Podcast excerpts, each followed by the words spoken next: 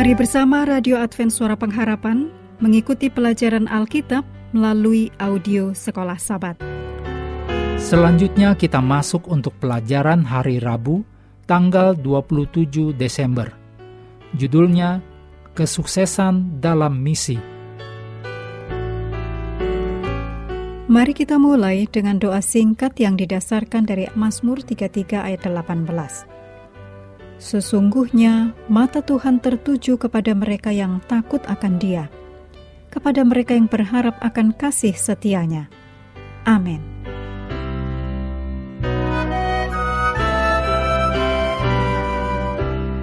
Apakah yang dimaksud dengan kesuksesan dalam misi? Kita mungkin tergoda untuk berpikir bahwa kesuksesan itu adalah banyaknya baptisan, gereja-gereja yang besar, dan tingkat pertumbuhan yang cepat. Kita mungkin merasa bahwa kesuksesan terdiri dari memasuki setiap suku dan kelompok masyarakat di dunia dengan kebenaran, dan bahwa kita dapat mempercepatnya dengan menggunakan radio, internet, dan TV. Meskipun semua ini bisa jadi baik, kita harus mengingat apa yang Paulus tuliskan kepada komunitas iman di Korintus. Dalam 1 Korintus 3 ayat 6 dikatakan, Aku menanam, Apolos menyiram, tetapi Allah yang memberi pertumbuhan. Dengan kata lain, fokus kita haruslah pada proses. Fokus Allah adalah pada pertumbuhan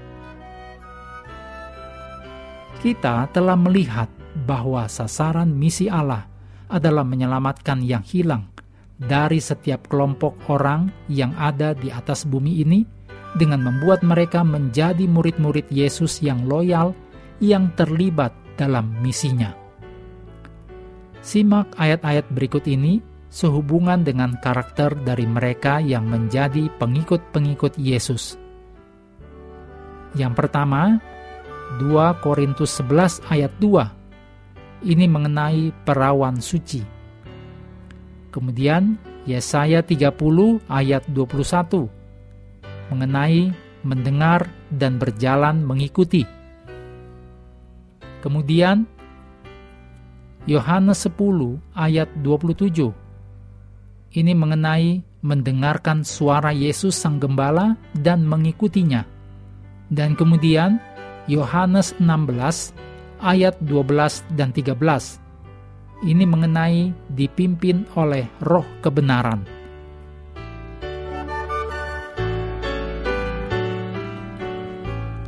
Dalam 2 Tesalonika 2 ayat 9 sampai 11, karakter dari mereka yang menjadi pengikut-pengikut Yesus adalah tidak disesatkan oleh ajaran palsu, tidak ada tipu daya, menerima dan mengasihi kebenaran yang dapat menyelamatkan. Dalam Ibrani 3, 12 dan 13. Waspada agar tidak berhati jahat dan murtad dari Allah, tetapi menasihati seorang akan yang lain setiap hari. Dalam 1 Yohanes 1 ayat 8, tidak menipu diri sendiri dengan mengaku tidak berdosa Selanjutnya dalam 1 Yohanes 1 ayat 9, karakter dari mereka yang menjadi pengikut-pengikut Yesus adalah mengaku dosa dan disucikan oleh Tuhan dari segala kejahatan. Dalam Wahyu 7 ayat 14, mencuci jubah mereka dan membuatnya putih di dalam darah anak domba. Dalam Wahyu 19 ayat 8, memakai kain lenan halus yang berkilau-kilauan dan yang putih bersih lenan halus itu adalah perbuatan-perbuatan yang benar dari orang-orang kudus. Murid-murid Yesus adalah orang-orang yang murni, tetap setia kepada Yesus seperti seorang pengantin yang suci kepada tunangannya. Mereka mengikuti Yesus ketika Dia menuntun mereka dengan suara yang tenang, halus, dan lembut dari Roh Kudus. Ini termasuk memimpin kita ke dalam pekerjaan misionaris bagi orang lain. Tidak ada tipu daya dalam diri para murid ini.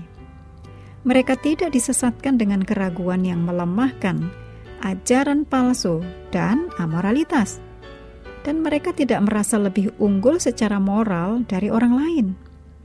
Mereka menyadari bahwa mereka tidak sempurna dan membutuhkan kasih karunia dan kemurahan Allah yang menyucikan.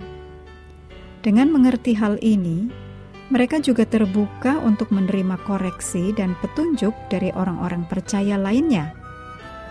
Keberhasilan dalam misi menghasilkan murid seperti ini.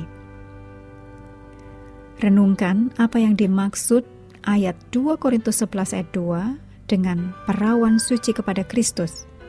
Serta bagaimana kita sebagai orang berdosa menjadi seperti ini di hadapan Allah dan mengarahkan orang lain juga untuk menjadi perawan suci bagi Kristus.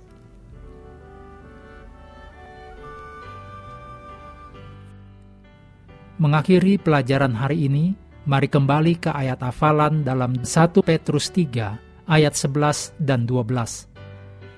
Ia harus menjauhi yang jahat dan melakukan yang baik.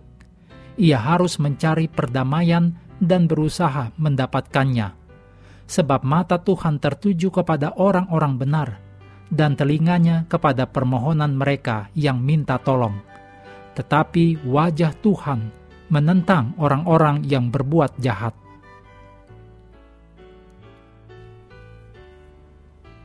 Kami terus mendorong Anda bersekutu dengan Tuhan setiap hari, bersama dengan seluruh anggota keluarga, baik melalui renungan harian, pelajaran sekolah sahabat, dan bacaan Alkitab sedunia, percayalah kepada nabi-nabinya, yang untuk hari ini melanjutkan dari Yesaya pasal 34 Tuhan memberkati kita semua.